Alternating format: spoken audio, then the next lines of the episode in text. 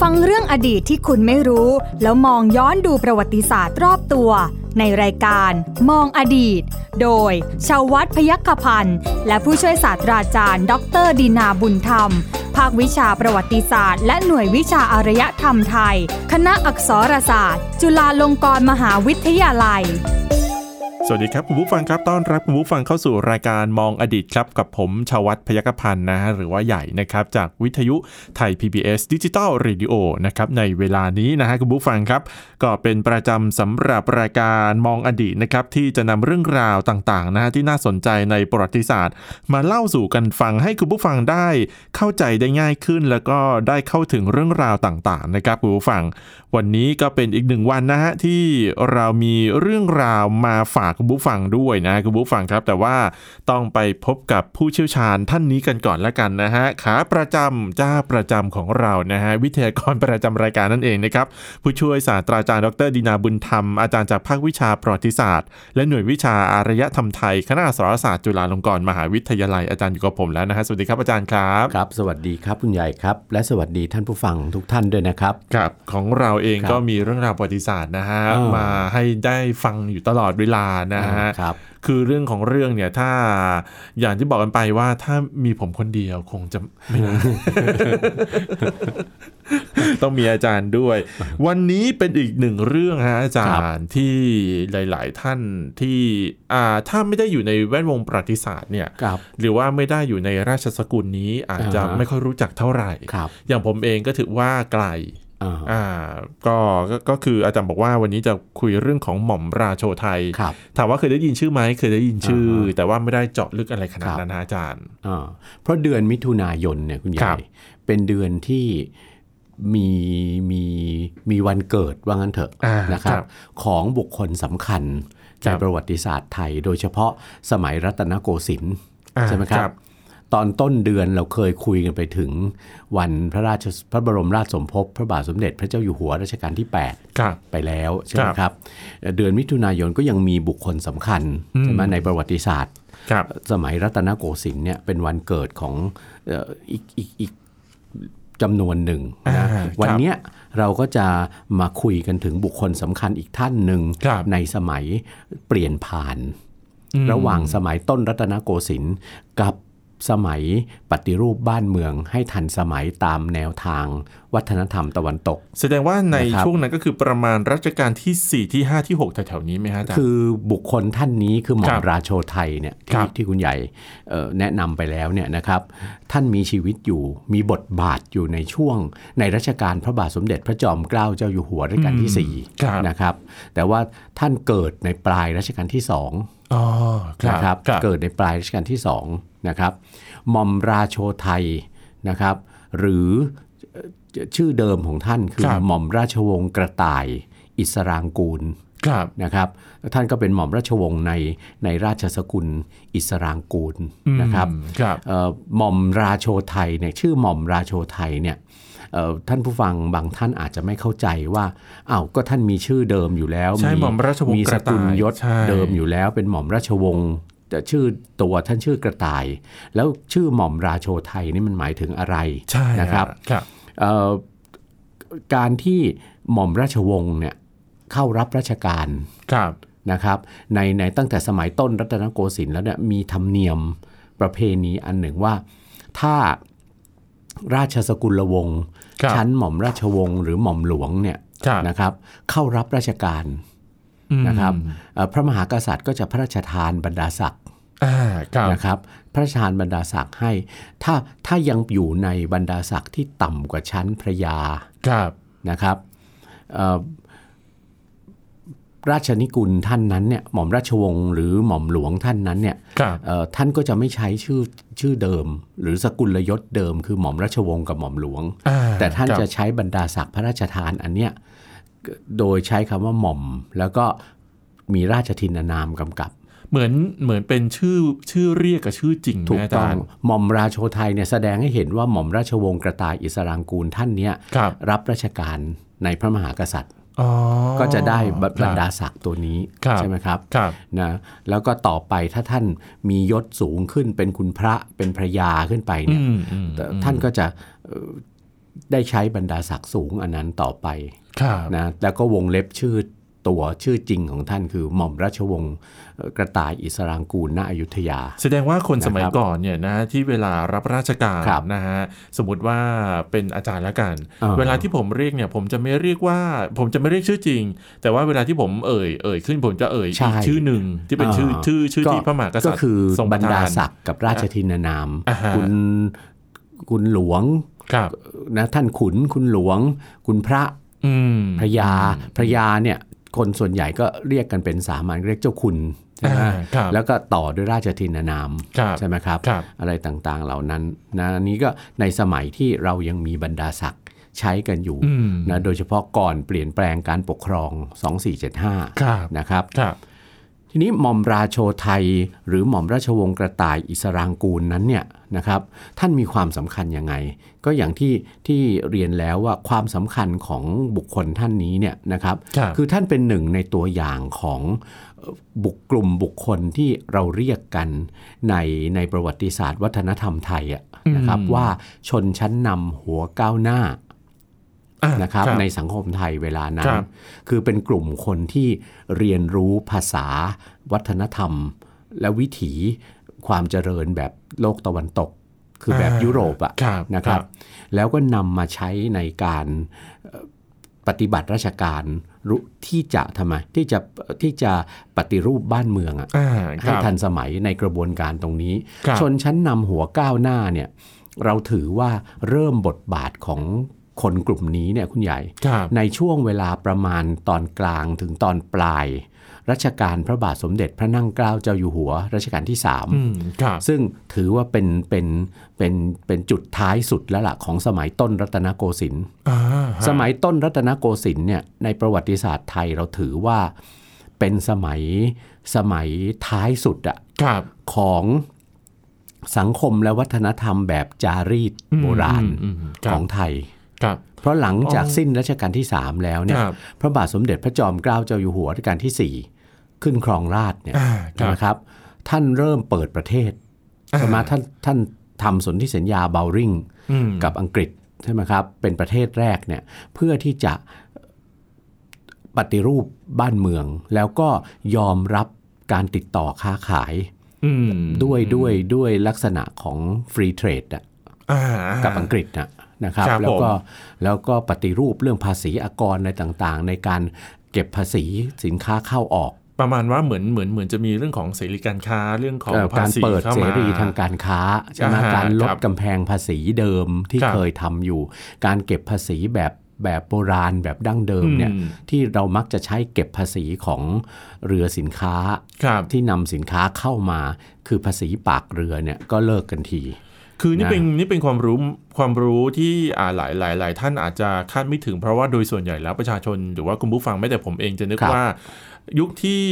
อ่าเขาเรียกว่าปลายปลายปลายของต้นรัตนโกสินทร์นะคือรัชกาล รัช ที่ กาล สี่ ที่สาม แล้วเอ่อในในในความคิดอะนะฮะ ครับ อาจาร ค ย์ รับ ที่ที่เรียนมา เราก็นึกว่าในสิ่งที่รัชกาลที่ห้า อ่า ท่าท่านได้ทำเอาไว้อย่างเช่นการปฏิรูปกระทรวงหนู่นนี่นั่น ครั น่ะ บ น่าจะเริ่มตรงนี้ อ่า แต่จริง ๆ แล้วก็คือปลายรัชกาลที่สาม ใช่คคือ รับ กระบวนการจริงๆเนี่ยคุณใหญ่กระบวนการปฏิรูปบ้านเมืองอย่างเต็มที่ในสมัย อ่า รัชกาลที่5เนี่ย ครับ เป็นสิ่งที่พระองค์ทำต่อเนื่องจากกระบวนการที่รัชกาลที่สี่ทรงดำเนินการไว้ อืม แต่ในขณะเดียวกันเนี่ยคุณใหญ่ในรัชกาลที่3เนี่ย ครับ นะครับ ราชสำนักและรัฐบาลสยาม ครับ ในเวลานั้นเนี่ยยังยังค่อนข้างมีความอนุรักษ์นิยมอยู่ อืม เพราะฉะนั้นกลุ่มบุคคลที่ที่ที่มีตัวแทนคือพระบาทสมเด็จพระจอมเกล้าเจ้าอยู่หัวรัชกาลที่สี่ ครับ กับพระบาทสมเด็จพระปิ่นเกล้าเจ้าอยู่หัว ครับ ซึ่งเป็นพระอนุชา ครับ น้องชายเนี่ยนะครับ รวมทั้งเอ่อกลุ่มเสนาบดีในตระกูลบุญนาค ครับ และรวมถึงหม่อมราโชไทยเนี่ย อ่าฮะ ด้วยเนี่ยนะครับ ครับ กลุ่มบุคคลเหล่านี้ยังไม่เติบโตมากนัก อ่าครับ ทั้งในทั้งทั้งเรื่องของอะไรเอ่อวัยวุฒิ อ่าร วมถึงถึงความอาวุโสในทางราชการในตำแหน่งหน้าที่ ครับ นะครับ แต่การเสด็จสวรรคตของรัชกาลที่ 3 การขึ้นครองราชย์ของรัชกาลทีสี่4เนี่ย ครับ ถือว่าเป็นการเปิดศักราชใหม่ อืม ใช่ไหมให้ให้ ผู้นำอะเราอาจจะเรียกว่ารัชการที่สี่เนี่ยท่านเป็นผู้นำของชนชั้นนำหัวก้าวหน้าในสังคมไทย ครับ เวลานั้นใช่ไหม ครับ ก็ได้เนี่ยพอผู้นำของกลุ่มบุคคลเหล่านี้เนี่ยท่านขึ้นมามีอำนาจในทางปกครองแล้วเนี่ย ครับ นั้นแนวทางในการปฏิรูปบ้านเมืองให้ทันสมัย ตามแนวทางของวัฒนธรรมตะวันตกเนี่ยวัฒนธรรมยุโรปเนี่ยนะคครั รับ บ ก็ดำเนินไปได้อย่างเต็มที่ อืม นะครับ แล้วก็แล้วก็เท่ากับเราเปิดประเทศ อ่า นะครับ นี่กลับมาสู่ประวัติของหม่อมราโชไทยของหม่อมราชวงศ์กระต่ายอิสรางกูลณอยุธยาเนี่ยเอ่อถ้าพูดตรงนี้ ครับ เอ่อหลายท่านพูดแต่ชื่อท่านออกมาเนี่ยหลายท่านอาจจะยังนึกไม่ออก แต่ถ้ากล่าวถึงผลงานชิ้นสำคัญของท่าน อืม ผลงานซึ่งเป็นวรรณกรรมเรื่องเอก ครับ เรื่องหนึ่งของไทยเราเนี่ย ครับ อนิราชลอนดอน ทำไมถึงเป็นอ่าวรรณกรรมชิ้นเอกล่ะฮะ ถือว่าเป็นวรรณกรรมชิ้นเอก เพราะว่าเดี๋ยวเดี๋ยวเราจะมีอีกตอนหนึ่งที่พูดถึงนิราชลอนดอนโดยเฉพาะ ครับ แต่ตอนในวันนี้วันนี้เราเราเล่าเรื่องหม่อมราโชไทยก่ อ่า อนว่า ได้ครับ ท่านมีความเป็นชนชั้นนำหัวก้าวหน้าเนี่ยยังไง อ่า นะครับ ครับ หม่อมราโชไทยเนี่ยเอ่อท่านเกิดเมื่อวันที่ 12 มิถุนายน ครับ อ่าเดือนมิถุนาแล้วเห็นไหม12 มิถุนายนปีพศ 2363 ครับ ก็ตอนปลายรัชกาลที่สองแล้ จะ ว สองร้อยปีแล้วนะอาจารย์ เออตอนปลายรัชกาลที่สองแล้ว ครับ ปีอีกปีหน้าเนี่ย ปีหน้า ท่านก็อ่ะอายุครบ 200 200 ปี ปีแล้ว ใช่ ไหม ครับ ครับเอ่อเดิมก็เกิดมาท่านก็เป็นหม่อมราชวงศ์กระต่ายอิสรางกูลณอยุธยา ครับ นะครับบิดาของท่านเนี่ยนะบิดาของท่านเนี่ยเอ่อคือหม่อมเจ้าชะอม ครับ อิสรางกูลนะครับหม่อมเจ้าชะอมอิสรางกูลเนี่ยซึ่งเป็นเป็นพ่อของหม่อมราโชไทยเนี่ย อ่าน นะครับท่านเป็นโอรสของเจ้านายชั้นเจ้าฟ้า ครับ ซึ่งมีมีฐานะเป็นเป็นพระราชนัดดา หรือเป็นหลาน เป็นหลาน หลานน้า ครับ ของพระบาทสมเด็จพระพุทธยอดฟ้าจุฬาโลกรัชกาลที่หนึ่ง อ๋อเป็นหลานของ ะครับ รัชกาลที่หนึ่ง หลานหลานรัชกาลที่หนึ่งเป็นน้า อ่าฮะ นะฮะเป็นน้าเอ่อเจ้าฟ้าที่ทรงเป็นปู่ของหม่อมราโชไทยอะ อ่าครับ นะเอ่อพระเจ้านายพระองค์นั้นคือสมเด็จพระสัมพันธวงศ์เธอ เจ้าฟ้าเกต กรมขุนอิสรานุรักษ์ ครับ นะครับกรมขุนอิสรานุรักษ์เนี่ยท่านเป็นลูกของพี่สาวคนรอง อืม ของรัชกาลที่หนึ่ง ครับ นะครับท่านเป็นต้นราชสกุลอิสรางกูลเนี่ยแหละ ครับ นะครับแล้วก็ท่านก็เป็นปู่ของหม่อมราโชไทยนะครับเอ่อเพราะว่าหม่อมราโชไทยเนี่ยเดิมเนี่ยพ่อท่านคือหม่อมเจ้า อ่า แต่พอถึงรัชกาลที่สี่เนี่ยรัชกาลที่สี่ทรงยกขึ้นเป็นพระองค์เจ้า อ๋อเหรอฮะ อ่าท่านทรงท่านท่านท่านทรงมีความดีความชอบอะ ครับ นะครับ ครับ รัชกาลที่สี่ท่านก็ทรงยกขึ้นเป็นพระองค์เจ้านะครับเอ่อมีสะบันมีมีฐานะมีอิสริยยศเนี่ยเป็นพระวงศ์เธอ พระองค์เจ้าชะอุ่ม ครับ แล้วทรงตั้งให้เป็นเจ้านายทรงกรมด้วย อืม เป็นกรมหมื่นเทวานุรักษ์ ครับ นะครับ เมื่อหม่อมราโชไทยท่านเกิดเนี่ยนะท่านโตขึ้นในในวัยที่ท่านยังเป็นเด็กอยู่เนี่ย ครับ นะครับเอ่อพ่อท่านเนี่ยคือกรมหมื่นเทวานุรักษ์เนี่ยนะครับเอ่อพระองค์เจ้าชอุ่มเนี่ยนะครับนำลูกชายคนเนี้ยหม่อมราชวงศ์กระต่ายเนี่ยนะครับถวายตัวเป็นมหาดเล็กของสมเด็จเจ้าฟ้ามงกุฎ อ่า ก็คือ รับ พระบาทสมเด็จพระจอมเกล้าเจ้าอยู่หัว ครับ นะครับ ในสมัยรัชกาลในในในช่วงปลายรัชกาลที่สองอะ ครับ นะครับนะรัชกาลที่สี่ท่านเป็นสมเด็จพระเจ้าลูกยาเธอเจ้าฟ้ามงกุฎ ครับ ทีนี้พอสิ้นรัชกาลที่สองแล้ว สมเด็จพระเจ้าลูกยาเธอเจ้าฟ้ามงกุฎเนี่ยก็เสด็จออกผนวด อืม ใช่ไหมครับ ครับ เป็นพระภิกษุเจ้าฟ้ามงกุฎหรือพระวชิรยานเถระ ครับ นะหม่อมราชวงศ์กระต่ายซึ่งถวายตัวเป็นมหาดเล็กนะในสมเด็จเจ้าฟ้ามงกุฎแล้วเนี่ย ครับ ท่านก็ตามไปเป็นมหาดเล็ก อืม พระภิกษุเจ้าฟ้ามงกุฎด้วย ครับ นะครับ ครับ แล้วท่านก็มีโอกาสได้โดยเสด็จพระราชนิยมอย่างหนึ่งของพระบาทสมเด็จพระจอมเกล้าเจ้าอยู่หัว ครับ ของเจ้าฟ้ามงกุฎในระหว่างที่ทรงผนวดเนี่ยก็คือการเรียนภาษาอังกฤษ อ๋ออ่าอาจารย์เคยเล่าบอกว่า อ่า อ่าในหลวงรัชกาลที่สี่เนี่ ครั ย บ ทรงสนพระไทยภาษาอังกฤษอย่างมาก อย่างมากเลยทีเดียว เพราะว่าเอ่อท่านมีเวลาอยู่ในใน ในในวัด ในสมณเพศ อ่าอ่า อ่าในสมณเพศในฐานะเป็นพระเนี่ยนะค ครั รั บบ ครับ ถึง 27 ปี อืม ตลอดรัชสมัยรัชกาลที่3อ่ะ ครับ นะครับ ท่านก็ท่านก็ทรงศึกษาภาษาอังกฤษ อืม นะเพราะท่านมองว่า ตรงเนี้ยถึงถึงบอกว่านี่คือการเริ่มต้นบทบาทของชนชั้นนำหัวก้าวหน้า ครับ นะเพราะว่าท่านทรงมองเห็นความสำคัญของภาษาอังกฤษ ว่าภาษาอังกฤษเนี่ยจะเป็นกุญแจที่สำคัญที่จะไปไขความรู้ อืม วิทยาการอื่นๆ ที่เจริญก้าวหน้าอยู่ในโลกตะวันตกเนี่ย ครับ นะเพราะฉะนั้นคุณใหญ่คิดสิ พวกเราเองเนี่ยในปัจจุบันเนี่ยเราเราเรียนภาษาอังกฤษประมาณสักไม่ถึง 10 ปี ถ้า ครับ เราตั้งใจเรียนจริง ๆ ขยันอ่านหนังสือ ขยันดูทีวีฟังวิทยุที่เป็นภาษาอังกฤษ ท่องไวยากรณ์นะ อ่ะไม่นานมันก็ อย่าไปอย่าไปยึดติดกับไวยากร ใช่ ณ์ ใช่ใช่ นะ จริง อย่าอย่าอย่าเรียนภาษาอังกฤษแบบโบราณ แบบที่เราเคยหรือเคยถูกบังคับให้เรียนในโรงเรียน พาส ประถมโรงเรียนมัธย ม ประโยคนี้เป็นพาสเทนนะ เพราะว่าคุณใหญ่ต้องรู้ ใช่ ฝรั่ง ใช่ เองก็ยังใช้ผิดเลย ใช่ นะฮะ จริงๆ เพราะฉะนั้นจะไปคิดว่า อย่าไปอย่าไปเชื่อครูภาษาอังกฤษระดับมัธยมมาก สมัยอาจารย์อยู่มมัธยมอะ นะไม่บอกก่อนว่าโรงเรียนอะไร อาจารย์เป็นไม้เบื่อไม้เมากับครูภาษาอังกฤษที่สุด เออ นะแต่ใน ค ที่ รับ สุดอาจารย์ก็ได้ไปเรียนปริญญาโทปริญญาเอกที่ประเทศอังกฤษ แล้วก็ได้ได้ เออ ได้ได้เขาเรียกว่าได้ของแท้มาจริง อ๋อแล้วอาจารย์ก็ไม่เห็นจะต้องสนใจเลยทั้งๆทที่สมัยมัธยมเนี่ยเอ่อเอ่อเกรดภาษาอังกฤษอาจารย์ล่อแร่มาก เพราะอาจารย์เบื่อการสอนแบบเต็มไปด้วยไวยากรณ์น่ะ ๆ อ่า ครับ ใช่ไหม ครับ เอ่อแต่แต่ว่าถ้าเรามีโอกาสเนี่ยคุณใหญ่คิดดู อืมอืม ถ้าเรามีโอกาสเอ่อเรียนภาษาอังกฤษแบบธรรมชาติอะ อ่า ครับ เรียนจากการคุยกับคนต่างชาติ คุยกับฝรั่ง อ่า เรียนกับจะจากการอ่านหนังสือ ดูที ดู วี สำนวนภาษาย นตร์ ที่เขาเขียน อ่า ดูทีวี ดูภาพยนตร์ ครับ ฟังวิทยุ ครับ นะครับ คุณใหญ่เดี๋ยวเราก็พัฒนาไปได้เองอะ อ่า ครับ นะน้อยกว่า 10 ปี ใครที่ตั้งใจเรียนในลักษณะเนี่ยเรียนอย่างเป็นธรรมชาติเนี่ยเราก็พูดได้เอง อ่า แล้วคุณ รับ ใหญ่คิดดูสิว่า พระบาทสมเด็จพระจอมเกล้าเจ้าอยู่หัวเนี่ยท่านเรียนอยู่ตั้ง 20 กว่าปีอะ เพราะว่าสมัยก่อนไม่ นะ ได้มี ถูกต้อง ไม่ได้มีอะไรแบบ แล้ว เรา ที่สำคัญที่สุดครูสอนภาษาอังกฤษของพระบาทสมเด็จพระจอมเกล้าเนี่ยคือมิชชันนารีฝรั่ง พูดภาษาไทยก็ไม่ได้ พูดภาษาไทยก็ไม่ได้ อาจจะพูดได้บ้าง แล้วหม่อมราโชไทยเนี่ยโดยเสด็จเรียคนรับ ด้วย ครับ เพราะฉะนั้น 20 กว่าปีเนี่ย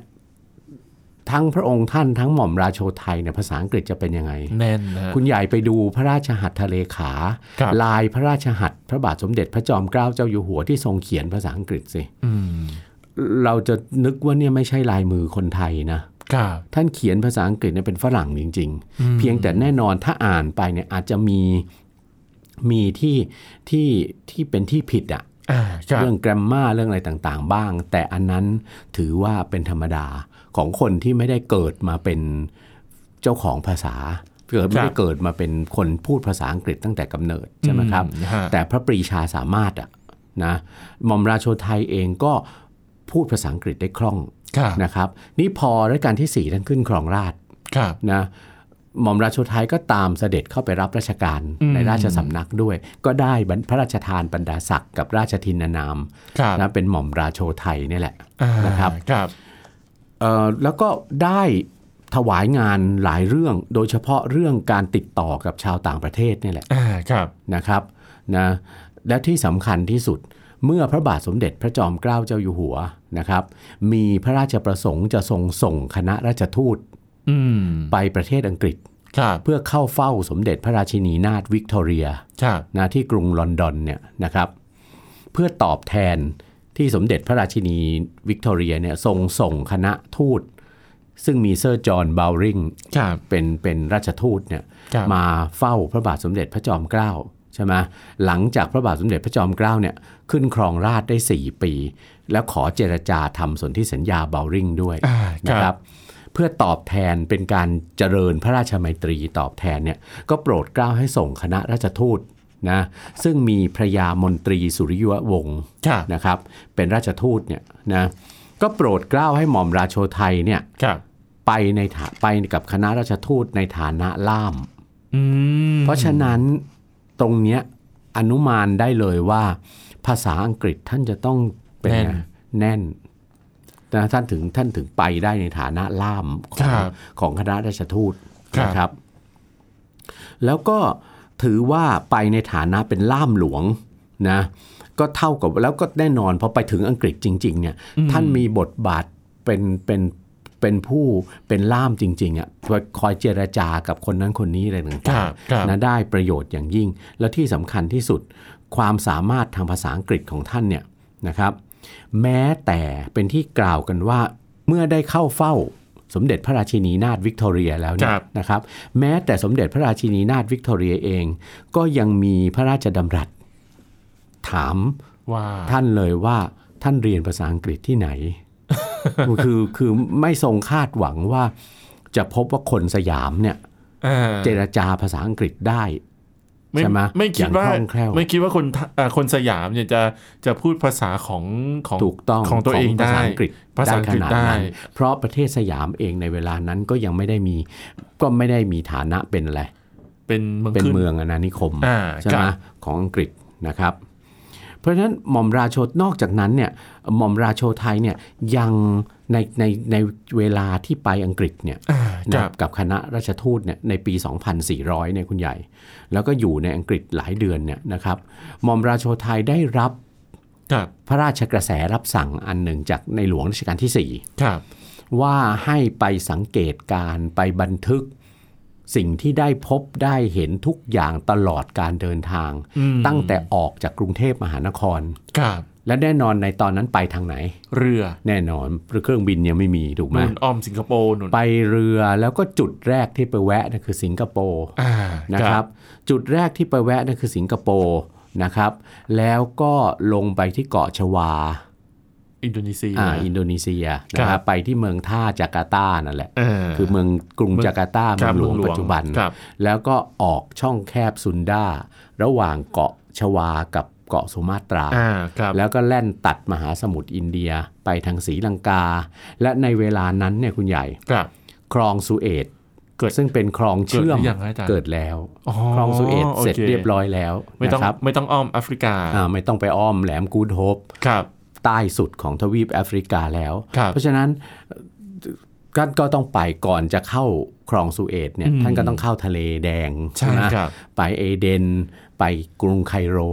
อ่าทะเล ของ เมดิเตอร์เรเนียน อ่า นะฮ ออกทะเลเมดิเตอร์เรเนียน แล้วก็ออกทางช่องแคบยิบรอลตาร์ อ่าครับ ไปถึงกรุงลอนดอน ไปถึงถึงเมืองท่าสำคัญของอังกฤษคือเมืองปอร์ตสมัต อ่าครับ นะครับก่อนจะเข้าลอนดอน อืม เพราะฉะนั้นท่านจะบันทึกไปตลอดทางนะครับ จดหมายเหตุที่หม่อมราโชไทยนะครับ ท่านได้บันทึกบันทึกเป็นร้อยแก้ว อ่า บันทึกเป็นร้อยแก้วว่าได้พบได้เห็นอะไรบ้างเนี่ยนะครับ ตลอดระยะที่เป็นการบันทึกสดอะ อ่าฮะ นะที่บันทึกเป็นรายวันนะ ฉัน ครับ ไปไหนทำอะไรเจออะไรอย่างเงี้ยนะ นะ ค ค รั รับ บ แล้วก็ท่านต้องเรียบเรียงเป็นภาษาที่เป็นทางการสละสลวย เพราะเมื่อกลับมาถึงประเทศสยามแล้วเนี่ย ครับ ท่านต้องนำขึ้นทูลเกล้าถวาย อืม ใช่ไหมครับ ครับ บันทึกนั้นเนี่ยเรียกว่าจดหมายเหตุเรื่องราชทูตไทยไปลอนดอน ครับ นะครับนะเพราะว่าพระบาทสมเด็จพระจอมเกล้ามีพระราชประสงค์จะจะทรงศึกษาจะจะต้องทรงรู้อะว่า อืม ประเทศอังกฤษในเวลานั้น ครับ มีความเจริญอะไรอยู่บ้างนะเพื่อเราจะได้ใช้เป็นแนวทางใช่ไหมในการปฏิรูปบ้านเมืองนะครับ เมื่อกลับมาแล้วกลับมาถึงเอ่อกลับมาจากอังกฤษเนี่ยคณะราชทูตกลับมาถึงในปี 2401 ครับ หมอมราโชไทยก็ได้นำจดหมายเหตุนี้เนี่ยทูลเกล้าถวายพระบาทสมเด็จพระจอมเกล้าเจ้าอยู่หัวนะครับ อืม และต่อมานะครับต่อมาเนี่ยในปี 2402 ครับ ใช่ไหมท่านก็ได้แต่งบทกวีจากโดยโดยอิงข้อมูลจากพื้นฐานในจดหมายเหตุ ที่เขียนเป็นร้อย ที่ แก้ ท่า วน อะนะ เขียนเป็นร้อยแก้วแล้วทูลเกล้าถวายรัชกาลที่4เนี่ยนะค ครั รับ บ ก็ท่านก็ดึงเอาข้อมูลนะมาแต่งเป็นร้อยกรอง อืม นะครับโดยกรอนสุภาพก็เป็นเรื่องนิราศลอนดอนนะค ครั รับ บ เป็นเรื่องที่โด่งดังมากนะได้รับการกล่าวก็กล่าวขวัญถึงกันมาก แล้วก็เป็นที่นิยมอ่านกันมากของชาวไทยในสมัยปลายรัชกาลทีสี่ 4 และรัชกาลที่5นะครับพิมพ์ซ้ำแล้วซ้ำอีก โอ้โห นะแล้วก็นิราศลอนดอนเนี่ย ครับ นะคุณใหญ่ก็ต้องทราบว่าในโรงเรียนมัธยมเนี่ยกระทรวงศึกษาธิการก็ตัดตอนเอามาให้เรียนในวิชาภาษาไทยด้วย ใช่ นะครับ ครับ นะแล้วเราเราเราก็มีเรื่องนิราศลอนดอนเนี่ย อืม ที่จะไปคุยรายละเอียดกันนะในตอนหน้า ครับผนะม หม่อมราโชไทยเนี่ยนะครับเอ่อท่านเป็นท่านเป็นคนหัวก้าวหน้าที่ท่านช่างสังเกตมาก ยังไงฮะอาจารย์ นะถ้าเราสังเกตจากนะก่อนจะพูดถึงนิราศลอนดอน เราต้องดูเรื่องจดหมายเหตุเรื่องราชทูตไทยไปลอนดอนเนี่ย อ่าครับ นะครับ ก็เป็นจดหมายเหตุที่อ่านสนุกมากคุณใหญ่ อ๋อยังอืมขนาดยังไม่ทำเป็น ขนาด กร ยังไม่ อน แต่งเป็นกรอนนะ อ่า ยัง ฮะ เป็นเรื่องที่อ่านสนุกมากคือคือท่านพบเห็นอะไรเนี่ย ครับ นะท่านก็จะท่านก็จะเล่าได้อย่างสนุกสนานมีสีสันน่ะ ท่านท่านไปเจอโจรสลัดตรงโซมาเลียไหมฮะ ไม่ไม่ ไม่ ไม่มีไม่มีเรื่องอะไรน่าตื่นเต้นอย่างนั้น อ่า แต่ว่า ครับครับ แต่ก็มีเรื่องน่าตื่นเต้น เพราะว่าในระหว่างที่เรือเนี่ย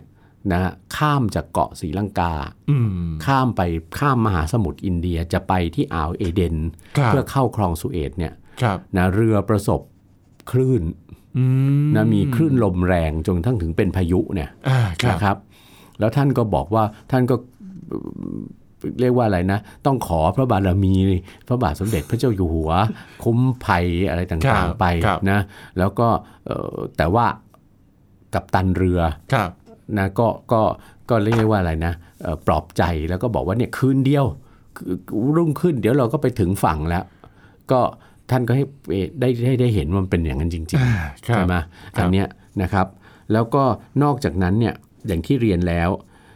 นิราศลอนดอนของหม่อมราโชไทยเนี่ยนะครับ ครับ ได้เป็นหนังถือว่าเป็นหนังสือเล่มแรกที่จดลิขสิทธิ์ อ๋อ เดี๋ยวเล่าช่วงหน้า อ่ามี เดี๋ยวเดี๋ยวการเล่าตอนหน้า จดลิขสิทธิ์ เดี๋ยวเล่าตอนหน้า นะครับ ด้วย นะ ฮ ก็อันนี้ก็คือประวัติ ครับ นะที่เราคุยกันตอนแรกในวันนี้ อืม เกี่ยวกับ ครับ หม่อมราโชไทย ในตอนหน้าเราจะไปคุยกันถึงเรื่องผลงานของท่านคือนิราศลอนดอน ครับ นะครับ อาจารย์บอกว่าเท่าไหร่นะร้อยหกสิบปีใช่ไหม เอ่อปีหน้าถึงปีนี้สิ อ่า ใช่ไหมเพราะนิราศลอนดอนแต่งเริ่มแต่ง 2,402 ครับ นะครับ ปีนี้ก็ 60เอ่อ160 ปี พอดี พอดี ครับผม นะครับ เอาละฮะคุณผู้ฟังครับนี่คือประวัตินะฮะที่เรานำมาให้คุณผู้ฟังนั้นได้ เรียนรู้แล้วก็รับทราบไปด้วยกันนะฮะของเรื่องราวของประวัติของหม่อมราโชไทย หรือว่าหม่อมราชวงศ์กระต่ายอิสรังกูรนั่นเองนะครับคุณผู้ฟังครับ ซึ่งอาจารย์ก็เล่า น่าติดตาม ดังนั้นเนี่ยนะฮะคุณผู้ฟังครับในโอกาสหน้านะฮะจะมีเรื่องของ 160 ปีนิราศลอนดอน ยังไงก็ต้องติดตามฟังนะฮะเพื่อความต่อเนื่องนะอาจารย์ ครับ นะฮะเอาละวันนี้หมดเวลาแล้วนะครับ ขอบคุณสำหรับการติดตามครับ วันนี้ผู้ช่วยศาสตราจารย์ดรดินาบุญธรรม แล้วก็ผมใหญ่ชวัฒน์เพชรกพันธ์ลาคุณผู้ฟังไปก่อนครับ สวัสดีครับ สวัสดีครับ ติดตามรับฟังรายการย้อนหลังได้ที่เว็บไซต์และแอปพลิเคชันไทย PBS Radio ไทย PBS ดิจิทัล Radio วิทยุข่าวสารสาระ เพื่อสาธารณะและสังคม